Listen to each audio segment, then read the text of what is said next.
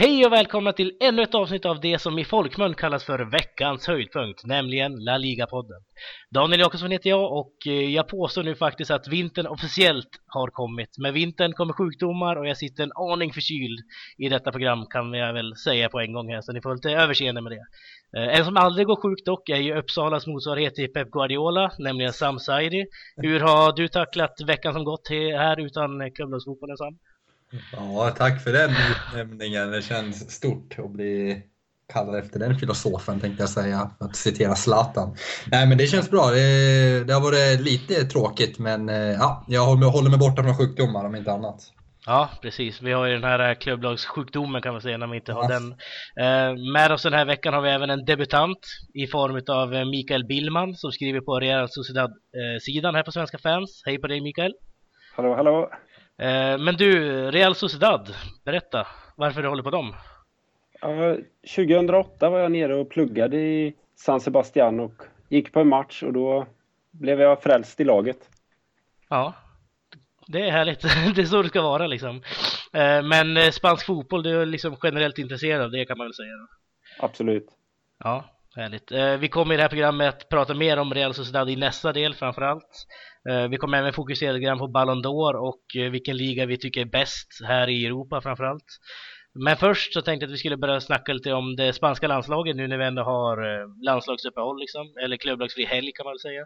Det spanska landslaget slog Vitryssland med tre noll i en ganska komfortabel seger kan man väl säga ändå. Vad vill säga om matchen, Sam, till att börja med?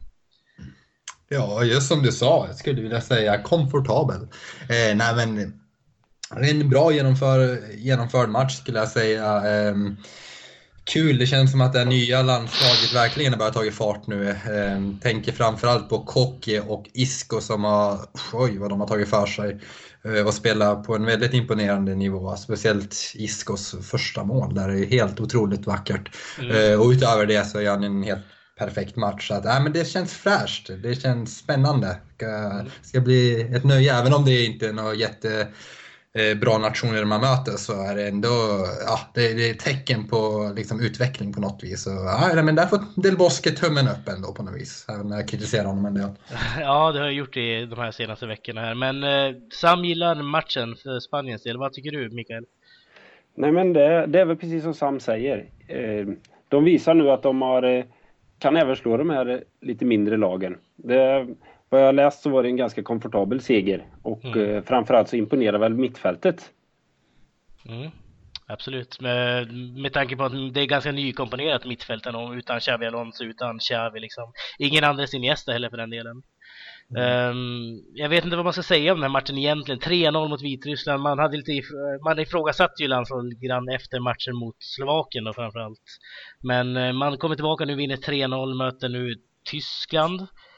Uh, i, ikväll blir det ju när det här programmet kommer ut. Men uh, ja, vi, det finns väl inte så mycket mer att säga här om det här, den här matchen i sig kanske. uh, Men om vi skulle ta en lite intressantare grej då. Du, vi snackade om Sergio Ramos, eller han har vi inte snackat om, men Sergio Ramos ifrågasatte uh, Diego Costa och Cesc Fabregas när de tackade nej till landslagen nu, där han ansåg att Mourinho och Chelsea har påverkat spelarna att inte medverka överhuvudtaget i landslaget. Tror du det kan finnas, ligga någonting i det här, Sam? Ja, det tror jag definitivt. Speciellt när jag kommit in Mourinho så vet man aldrig vilka knep han eh, drar till med för att eh, gynna sitt eget lag, det vill säga Chelsea. Eh, sen är det svårt att säga. Jag, jag, jag läste också den artikeln att Ramos menar ju någonstans att eh, man ska spela även om man har lite småkänningar. Och det är klart det, det, är klart det blir roligare att se när de bästa spelarna är med. Annars känns ju de här landslagsuppehållen meningslösa. Så jag förstår kritiken, men det är väldigt kanske dumt ändå att gå ut med det på något vis. Det där ska hållas lite mer internt. Det är kanske äh, lite klumpigt måste man väl säga. Ja, kan det finnas en spricka i det här landslaget så här tidigt, Mikael? Vad tror du? Jag vet inte riktigt om, det, om jag skulle säga att det är någon spricka. Jag tror ju mer att, precis som ni säger, att det är med Mourinho har någonting med med detta att göra, och förmodligen så vill väl spelarna kanske vila. En sån som Diego Costa har ju varit ganska så skadebenägen nu under mm. hösten här. Så man vet inte om han är helt fit for fight kanske, eller om han passar på att vila en vecka extra.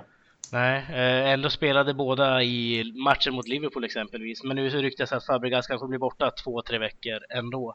Får se hur det, hur det blir där, om han är med till helgen eller inte. Men är det lite för stort att säga att spelarna kanske inte vill representera det här nya landslaget ens, Sam? Ja, det är klart de vill representera det. Det känns som att, fast ja, du har en liten poäng. Det känns som att, kanske jag som har, äh, känner så, men det... Det, det, det, är inte samma, det är inte samma grej med landslaget. Det känns som att man lever fortfarande kvar i det här gamla guldlaget. Och många har romantiserat det, så att speciellt kan det Fabregas. Men Diego Costa tänker jag måste ha väldigt mycket sug att komma. Fabregas förstår jag väl lite mer. Men nej, nej, det är klart Det är klart att det inte finns några, några sån, sådana tankegångar. Utan det är klart att alla vill representera landslaget. Men det kan vara svårt att motivera sig själv mot, ja, all respekt till Vitryssland, blåbärsnationer och lite oviktiga landskamper. De flesta, de här stora spelarna vill ju vara med i de här stora mästerskapen, men å andra sidan, om man ska vara med i de mästerskapen måste man ha dem, eller liksom komponera ihop ett lag, och då är ju alla de här matcherna viktiga, speciellt i, i, i det fallet Spanien. Mm. Precis, och Busquets gick ju faktiskt ut här i veckan och berätt, eller sa det att vi kommer aldrig få se ett så här bra spanskt landslag som de hade för några år sedan. Eller så bra Barcelona-lag som de hade för några år sedan. Och det går ju till viss del hand i hand, både Barcelona och eh, La Selección får man väl ändå säga. Och där har man väl en poäng där, och det var det jag menar, att kanske man känner att det här laget är lite grann på väg ut för, och att folk kanske inte känner, brinner lika starkt för La Roja som t- kanske tidigare. Va, vad tror du om det resonemanget, Mikael? Ja, visst är det så. Frågan är, jag tänker mig själv när jag såg för-V M där och de fick stryk mot Brasilien, någonstans där så kändes det som det vände. Alltså, räcker de här gamla spelarna till nu, eller måste det till en helt ny generationsväxling? Någonstans kände jag att ah, det kanske måste satsas helt nytt istället, och ta bort de här spelarna som har varit tongivande. Xabi Alonso, Xavi och de här, helt och hållet kanske. Ja, ja, nu har de ju försvunnit. Ja, vad tänkte du säga sen? Nej, men jag, jag tänker det är intressant. Det känns som att det här Spanien eh, föll, eller i, i takt med att Barcelona föll. För att det var så den här storhetstiden eh, Spanien hade, den gick ju hand i hand med Barcelonas stortid, och att man har haft den här schismen mellan vilken, vilken typ av fotboll ska vi spela. Det var Real Madrid-lägre versus Barca-lägre, men så valde man att köra på Barca-vägen när, under Guardiola-tiden, när man hade den här storhetstiden. Eh, sen när den har börjat, den har ju trappats av sakta, speciellt efter tjugohundratolv har ju det här lag, och då har man försökt suga ut varenda liten droppe ur det. Och det är klart att den tiden var en helt fantastisk tid, speciellt för oss eh, Barcelona-supportrar, och speciellt för Spanien eftersom de flesta var spanjorer. Eh, men det är klart att det är svårt att få till den nivån och den kvaliteten igen och den framgången. Men å andra sidan är det ändå ett nytt Spanien, det är mer spännande Spanien. Det är klart, det är svårt att jämföra. Det känns inte som att man spelar samma typ av fotboll längre, men det, grunderna finns ändå kvar. Så att, jag vet inte, kanske inte man ska gå och säga att det, det är sämre, det, det är annorlunda bara. Ja, men hur långt tror du att det här landslaget kan gå då? Vi har ett mästerskap om två år i Frankrike, E M då. Hur, vart står Spanien jämfört med exempelvis Tyskland och Italien och de här nationerna? Sam. Ja, det är, det är svårt att säga, men eh, det är klart att Spanien kommer, är ju fortfarande bland toppen av världen skulle jag säga, och eh, på pappret så är de ju fortfarande bland de bästa, och kom, får man ihop det här kommer de bli farliga, men det, de har ändå en bit kvar, eller inte en bit kvar, det är, det är ändå Tyskland som är stor, stor, stor makten nu på något vis, och eh, de har ju lärt sig, alltså det, när, när Spanien hade sin storhetstid i takt med Barcelonas storhetstid, har ju de andra lagen har ju lärt sig, de har ju tagit del, de är minst lika bra tekniska nu, och sen blandar man det med nya idéer och så, så att det gäller att hänga med utvecklingen helt enkelt. Mm. V- vad tycker du, Mikael, om det här med om mästerskap om två år och så vidare? Jag tror, jag tror nog Spanien känner en oerhörd revanschlust efter V M här. Jag tror att de kan få dem in på nya spelare och kunna komplettera det med de här rutinerade, så tror jag de kan gå väldigt långt faktiskt. Ja. Eh, hur långt tänker du, till medalj eller? Absolut, jag tror de kan nå en semifinalplats, absolut. I alla fall. Ja. Sen så vet man inte, sen kan därifrån så vet man inte beroende på lite vilken motståndare de får, men jag tror ja, de kan nog ta en medalj faktiskt. Ja, och sen det, det, det känns spännande nu för att det som på senare år har, eller har ju Spanien haft problem med, med den här forwards som Torres och Villa, man försöker få ut det sista av dem och sen spelar man Fabregas som falsk nia, men nu har man ju intressanta alternativ. Alltså Spaniens anfallsuppsättning och i länge sedan den var så här intressant med Diego Costa, Alcacer, så att den är ju oerhört stark och får man den att fungera, oj oj oj, det kommer bli, kommer bli bra, blir det bra, det blir slagkraftigt lag. Ja, precis. Det är ett nytt Spanien som är på gång, och ett annat nytt lag som är på gång är ju Real Sociedad som jag tänkte att vi ska prata om alldeles strax, men vi sätter stopp för första delen här.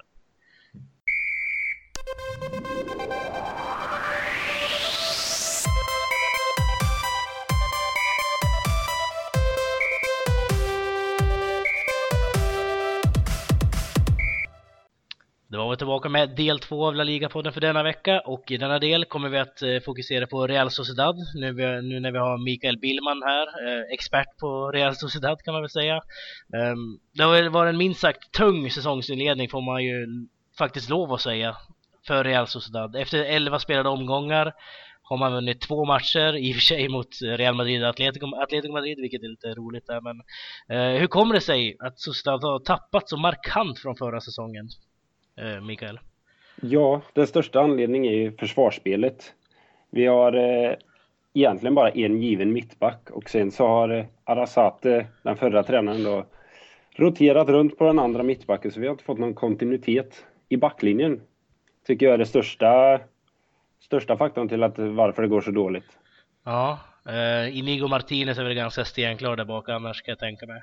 Men eh, Carlos Martinez, eh, vi snackade om han lite grann innan sändningen här. Vad har hänt med honom? Ja, han eh, drog på sig en skadas eh, säsongen efter vi gick till Champions League. Sen har han, han aldrig kommit tillbaka riktigt till form.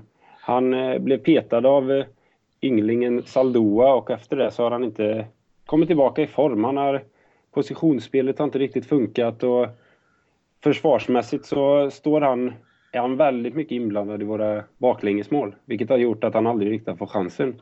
Nej, bara tre spelade matcher i år är lite klent kan man tycka. För en spelare som kanske var ja, topp tre av bästa högerbackarna i ligan för några år sedan skulle jag vilja påstå faktiskt. Men vad, om vi vänder oss till dig då Sam, av det du sett av Sociedad i år, vad, vad tycker du fallerar i deras spel jämfört med exempelvis förra året? Mm. Nej, först och främst man blir ju förvirrad av detta Sociedad som har två vinster som du sa, och det är mot Real Madrid och Atletico Madrid. Ja. eh, Hur det nu gick till, alltså att man, eh, jag vet inte eh, grejen, man har väl ändå tappat en väldigt tongivande spelare i Griezmann, det kan vi inte komma ifrån. eh, Och eh, ja, den match, jag ska vara ärlig, jag, sett, jag såg Atletico, jag såg Real Madrid och någon match där till, och man såg en, en väsentlig skillnad. Det är ju att det är en attitydsfråga. Alltså den intensiteten de hade mot Madrid-lagen, den, den, den finns inte mot de andra lagen riktigt. Och där, där är det ju en motivationsfråga som tränaren inte lyckas förmedla, och därav tränarbytet till Moyes nu som vi kommer komma in på.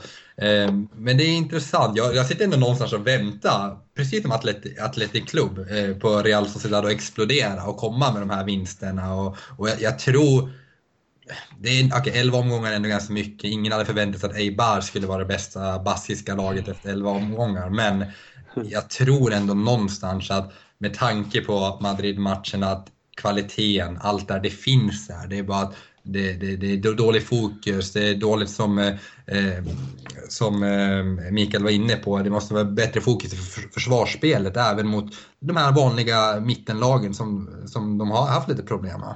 Mm, precis, och eh, som ni var inne på, Jagoba Arrasate har nu fått lämna klubben, alltså inkommer David Moyes av alla tränare, vilket jag tycker personligen är ganska roligt. Eh, vad hoppas du Moyes kommer kunna bidra med här nu med sitt inträde i klubben, Mikael?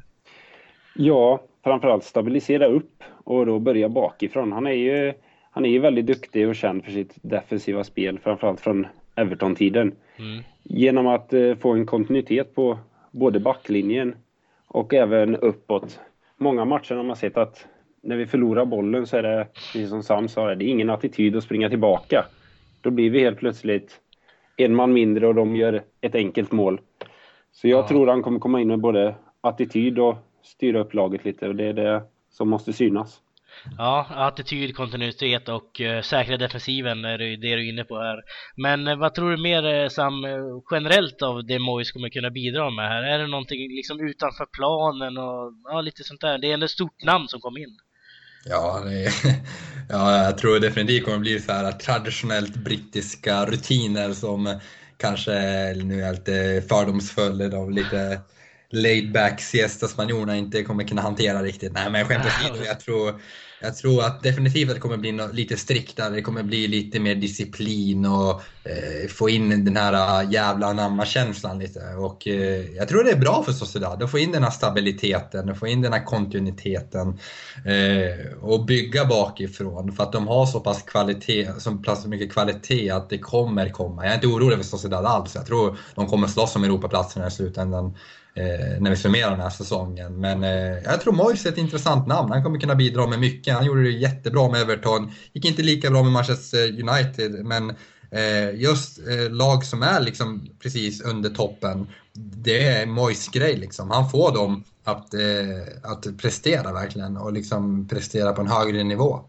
Ja. Än vad de kanske egentligen, alltså de är kanske inte på den nivån egentligen. Men ja, han gör det bra i, i de lag han har haft tidigare i alla fall. Med ja. United då. Absolut, det finns ju många sådana tränare som kanske inte fungerar i topplag men som är jättebra som mittentränare kanske. Mm. Samma sak med spelare. Det finns många spelare som kanske levererar för ett eh, Real Sociedad, säger vi. Men när han lämnar och ska spela för ett eh, Real Madrid så blir det inte, det blir för stor skillnad där ibland. Det är ett stort uh, kliv liksom att ta. Exakt, men jag tänker sig lite mer generellt om man ska backa ett steg och titta på varför man tar in Moyes. Kan det vara en ny John Toshack man är ute efter här, Mikael?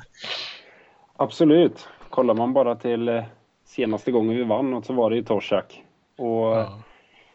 ja, de påminner lite om varandra men ändå ganska så olika. Men jag tror att framförallt det är med stabiliteten och kunna få in någon, någon ny röst. Det kändes som att i slutet att Arrasate, han hade ingen, ingen med sig. Varken de här gamla spelarna Prieto, Agirretxe eller någon. Och då, då är det svårt att få bra resultat, resultat också. Ja, precis. Får se om det blir Real Madrid för David Moyes framöver också, som det varit för Toshack då. Lite mer tveksam på den punkten dock. Men ja, vad ska man mer säga om Moyes? Finns det någonting att tillägga här? Det, det ska bli jätteintressant såklart. Men ja, vad, vad, vad tänkte du säga, Sam? Ja, men jag tycker det är kul att få in en, alltså, de spanska lagen har ju en tendens att ta in tränare som är spansktalande, ta in eh, sydamerikanska tränare, spanska tränare, italienska, så är mycket så här latinbaserade eh, tränare som har ja. språket kan man väl säga, som har latin, latinspråket. Och in kommer Moyes. Ja, och sen det, det liksom bryter mönster på något vis. Det är inte så ofta, vi hade väl Eh, Barca hade väl han hade Bob Charlton där, eller eh, ja, Sir, Sir Bobson eh, och, eh, och eh, ja, jag tycker det är intressant när man får andra influenser och hur, hur det kan, ja, om man kanske kan få två eller två av bästa världarna på något vis. Ja, precis, och det är ju som sagt inte första gången som man använder en britt i Real Sociedad heller. Nej, precis. För, för några år sedan så satsade man ju på en kille som heter Philippe Montanier, som vi minns väldigt väl, som gjorde väldigt bra för Real Sociedad. Vi kan väl hoppas där någonstans för dig, din skull nu, Mikael, att Moyes blir ungefär en liknande tränare där. Eh, vi var inne på defensiven, men även offensiven har ju varit ganska knackig, får man väl ändå lov att säga, tycker jag i alla fall. Två mål har man gjort som bäst, eh, alltså Inigo Martinez och Agirretxe och Vela har väl gjort två mål var. eh, Det är ju inte jättestarkt med tanke på att eh, framförallt inte var Agirretxe och Vela, med tanke på att Inigo Martinez är mittback. eh, Alfred Finnbogason hämtades in för, inför säsongen, gjorde väl tjugonio mål eller liknande för Heerenveen förra året. Men eh, här har det tagit stopp helt för eh, islänningen. Vad har hänt här, Mikael? Ja, först när han kom in så var han ju skadad och fick väl inte riktigt, riktigt den starten han ville ha. Sen när han kom tillbaka från skadan så han, han har aldrig riktigt fått chansen. Agirretxe får chans på chans och Finnbogason får bara hoppa in sista tio minuterna. Så det är, det är aldrig riktigt rättvist mot honom heller, tycker jag. Samtidigt som att han levererar ju inte heller. Nej. Kan man argumentera för att steget från Holland till, låt säga, Spanien här är för stort för honom här, Sam? Det blev blivit så lite också, men den holländska ligan var ju starkare för, för ungefär tio år sedan. Eh, ja, egentligen började den tappa redan där, men eh, det, det var inte lika stort steg förr som det är idag. Den, den har tappat oerhört mycket i kvalitet, men eh, å andra sidan ska det inte vara så stort, stor skillnad. Å andra sidan, man höjs ju när man kommer till ett bättre lag och man blir ju själv bättre som spelare. Men i det här fallet så det finns säkert massa olika förklaringar som skador och eh, förhoppningsvis kanske Moyes får till det där. Ja, precis. Han kör väl ofta en lite mer rak fyra fyra två ja, här, Moyes. Och då kanske man får in både Finnbogason och Agirretxe, men då blir Carlos Vela på en kant där. Vad tycker vi om det, Mikael? Ja, han har utgått ganska så mycket från en kant just nu, men jag tror inte att han kommer passa så bra i ett fyra fyra två-spel. Han är, han är ju sin kantspelare i ett fyra tre tre-spel, där han kan vandra från sin kant och även vandra inåt och skjuta. Det då han är som farligast. Ja, precis. Det, det där är en intressant fråga, hur de kommer, vad är det för spelsystem de kommer använda sig av. Vad ska man också göra när man har så tre skickliga eller tre forward som är kapabla att starta, startspelare skulle jag vilja säga. Ja. Ska man köra ett tremannaanfall eller ska man köra mer typiskt Moyes med en fyra fyra två brittisk anda, eller ska man köra mer stabilt med fyra två tre ett liksom? Men det är klart att någon kommer komma ur position då, och någon kommer ju inte kunna spela på sin optimala position. Så att det, det blir intressant att följa hur han ska lösa den ekvationen. Mm, precis, och där har vi även eh, i den här ekvationen så får man ju lägga till sådana spelare som Graner och Kanales och, och så vidare. Exakt, som exakt. Alla är ganska offensivt lagda, framförallt Kanales då. Eh, men eh, vi har faktiskt eh, drag över lite grann på tiden här med Real Sociedad, och vi måste sätta stopp här och eh, fortsätta inom kort om lite Ballon d'Or.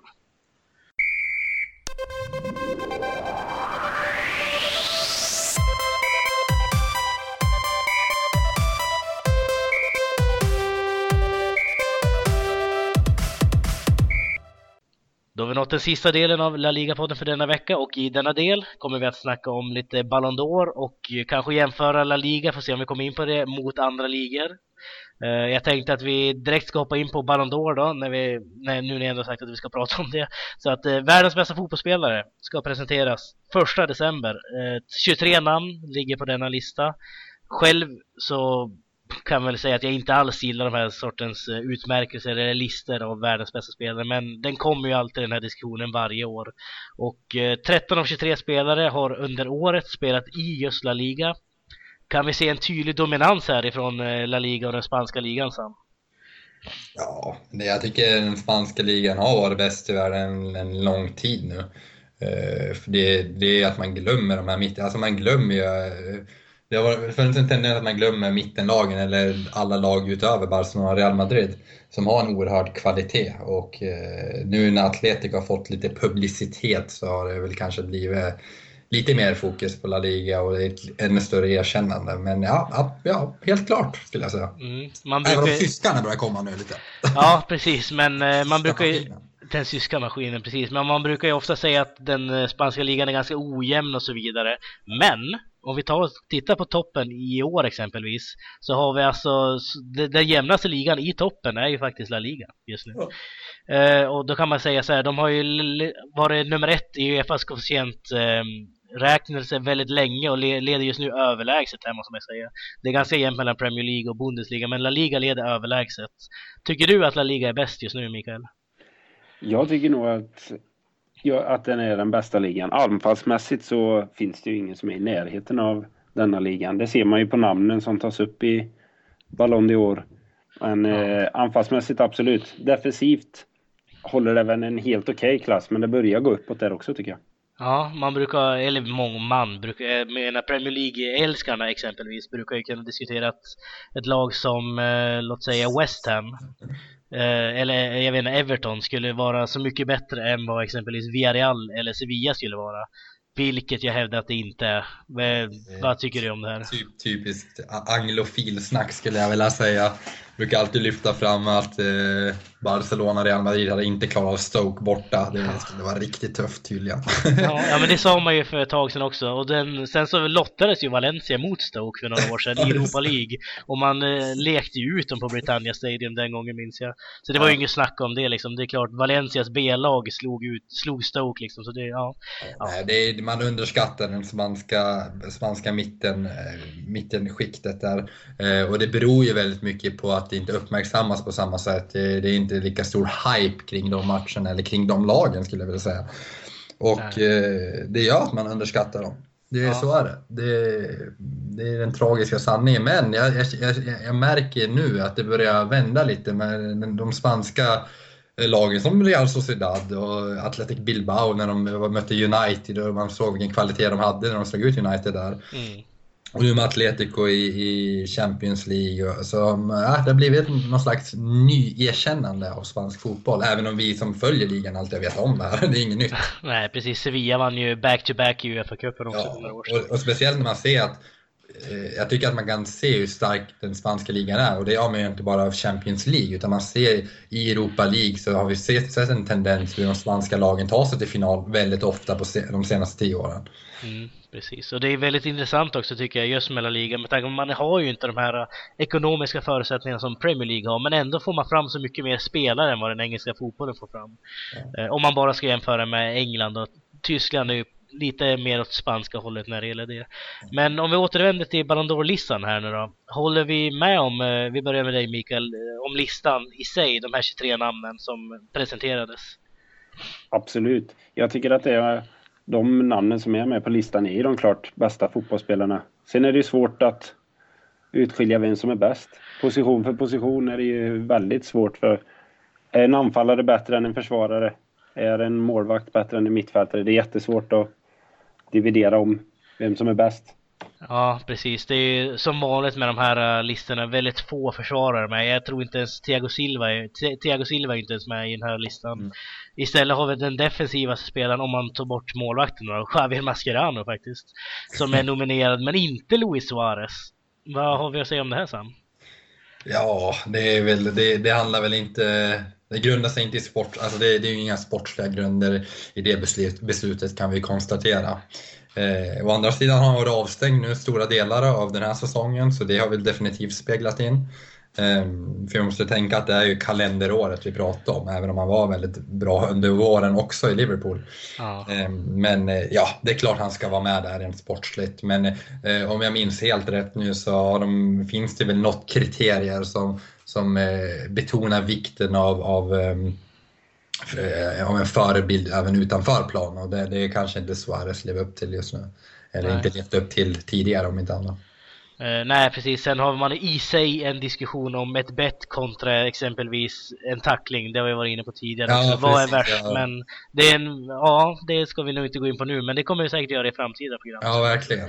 Det har blivit lite konstigt. Oproportionerligt eh, bestraffande av Suarez ska jag tycka. Ja, precis. Vi har faktiskt bara två försvarare som är, om man, ja, tre med Mascherano då. Men vi har Ramos och Filip Lam. Och Ramos är väl den enda riktiga mittbacken som är nominerad. Är han världens bästa mittback just nu, Mikael? Jag tycker han är världens bästa mittback. Han eh, utstrålar en väldigt lugn i hela backlinjen i Real Madrid tycker jag. De få matcherna jag har sett tycker jag att han dominerar där nere. Och det är, han är helt välförtjänt av den här utnämningen eller nomineringen en av de här tjugotre. Ja, håller du med Sam? Ja, det här, om jag säger så här, det här kalender, det här året så har han varit världens bästa mittback. Han spelar en avgörande roll i Real Madrids Champions League-resa. Han, han är avgörande för Real Madrids försvarsspel och i Spaniens landslag skulle jag säga. Så att, nej, otroliga kliv och det finns ingen bättre mittback än Sergio Ramos just nu i världen. Nej, stora ord från en Barcelona-supporter. Ja, eller hur? Ja, femtio mål har han gjort nu också för Real Madrid. Han, när han gjorde senast mot, var det Rayo va? Tror jag. Ja, en fantastisk huvudspelare måste jag säga, både defensivt och offensivt. Ja, en kommande Fernando Hierro då, men han lär väl aldrig få ta några straffar i Real Madrid så länge Cristiano nej. spelar. Men den givna frågan då, vem vinner Ballon d'Or i år, Mikael? Jag tror att det blir Cristiano Ronaldo. Varför trots då? Att, ja, trots att äh, de inte gick så bra i V M så märker man att för det första han vann Champions League och han tog laget ja, bar dem nästan på sina axlar ända till finalen tycker jag. Ja. I finalen var han väl inte en av de eh, bästa spelarna men han gjorde mål och det vi, man såg ju glädjen i det. Och sen kan man ju inte ja. komma ifrån hans höst nu när han har fullkomligt öst in mål i Real Madrid. Nej, precis. Han leder ju skytteligan överlägset i La Liga, måste man ju säga. Men för vi har varit lite kort på det här tidigare en gång, Sam. Och då sa du att du tyckte att Di Maria skulle kunna vara en kandidat till att vinna det här. Vem ja, tycker ja. du nu skulle stå som segrare av Ballon d'Or? Jag tror du blandar ihop mig här med Soros, tror jag det var som sa det. Okej, okay, ja, förlåt. Ja, det Soros kan vara eller Jens. Jag tror det var Soros som tyckte att Di Maria skulle kunna... Eh, snuva Ronaldo på guldbollen faktiskt. Ja, så kanske det var. Men eh, om vi frågar dig då, vem tycker du ska vinna? Eh, jag tycker att eh, jag tycker att Manuel Neuer, Neuer ska vinna. Neuer, varför då? Jag tycker det är dags för målvakt. Eh, jag tycker att eh, det är den överlägset bästa målvakten i världen. Jag tycker att han var det bästa i världen i många år nu, men jag tycker att just de, den senaste tiden har han verkligen visat sin dominans. Han är en så komplett modern fotbollsmålvakt. Och han, han sticker ut från de andra målvakterna. Det, det, det är därför... För det är svårt att målvakter att vinna det här priset. För att det ja. finns så många bra målvakter. Men här har vi för en gångs skull en målvakt som var... Året innan vann trippeln med Bayern München. Vann, I år vann han dubbeln. Och sen vann han ett V M-guld på det. Och har spelat avgörande... Han har haft avgörande roll. Alltså han har en väldigt avgörande roll i det. Och gjort avgörande räddningar. Både för Bayern och Tyskland. Så att Manuel Neuer förtjänar det här. Men... Som vi vet så värderas offensiva spelare mycket högre än defensiva. Och det gäller i synnerhet målvakter. Så jag tror att Ronaldo kommer vinna i och med att det har startat någon slags kampanj nu till och med att Ronaldo borde vinna det här. Och det finns någon slags besatthet i det. Men ja, som både du och jag Daniel, vi är inte så förtjust i de här priserna. Så att, ja, för mig kvittar det i slutändan. Men det var kul om någon vinner och jag hoppas det. Ja. Eller så ger vi bara priset till Valeron. Varför inte liksom? Han, han förtjänar det han också. Ja, Neuer, Neuer kommer. Neuer, Neuer. Neuer, ja, men kanske jag är lite mer inne på... Ja, jag vet inte vem jag skulle vilja säga. Götze kanske. Jag vill, ha, jag vill att en tysk ska få vinna det, i alla fall. Ja, det kanske är dags för en tysk, men nej, Götze. Oklar. En tysk. I sådana fall tycker jag att Toni Kroos ska ta hem titeln. Han, han styr mittfält väldigt bra som man kanske inte riktigt tänker på vid, från... Mm. Ja, han får inte den beröm man kanske borde få. Det har man märkt nu både i V M och även nu i Real Madrid. Mm. Ja. Filip Lam kanske. Jag läste någonting om att det var ju väldigt intressant att Guardiola faktiskt var ute och sa att han har aldrig tränat en sån intelligent spelare som Filip Lam. Eh, och det tycker jag var väldigt liksom, det, det, det kännetecknar. Det känns som att det verkligen kännetecknar Lam, intelligens. Han känns väldigt intelligent på plan. Det känns som att han löper rätt, han tar rätt beslut väldigt ofta. Ah. Och det har vi sett nu när man spelar honom på in i mittfältet till och med. Så att det är också en så här potentiell vinnare. Ja. Eller så ger vi det till Zlatan. Han förtjänar det med han också. Ja, det skulle jag vilja det. Nej, det skulle jag inte. Messi kanske. Messi, ja, nu, vi, nu nämner vi alla här. Ja, det är sjukt, vi hade den här diskussionen utan att nämna Messi. Det säger en hel del. Det är ändå, ja. Tog sitt Argentina nästan till ett V M-guld. Så att... Ja, men det är bara för att man har så sjukt höga förväntningar på Messi. Så att det liksom ja. går ju inte att jämföra på det sättet. Ja, men exakt, hade det här varit typ Messis första säsongen, låt oss säga att det här är en helt ny spelare som hade kommit, då hade han ju vunnit, utan tvekan. Ja, det är liksom, det måste... Tar man sitt landslag i final. Men nu är det ju att vi jämför inte Messi med de andra. Vi jämför Messi med Messi. Ja, och, och han då, har ju öppnat så... så mycket redan under ja, sin karriär precis, så. Att, ja.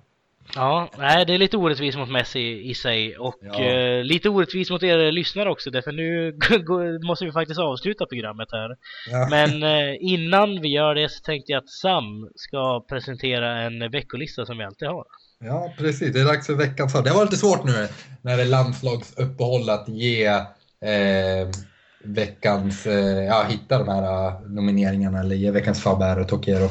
Men eh, ja, jag, veckans Faber går nu när jag sa att Ramos var världens mest eller bästa mittback, så får han ta titeln veckans Faber i och med sitt uttalande om Diego Costa och Fabregas.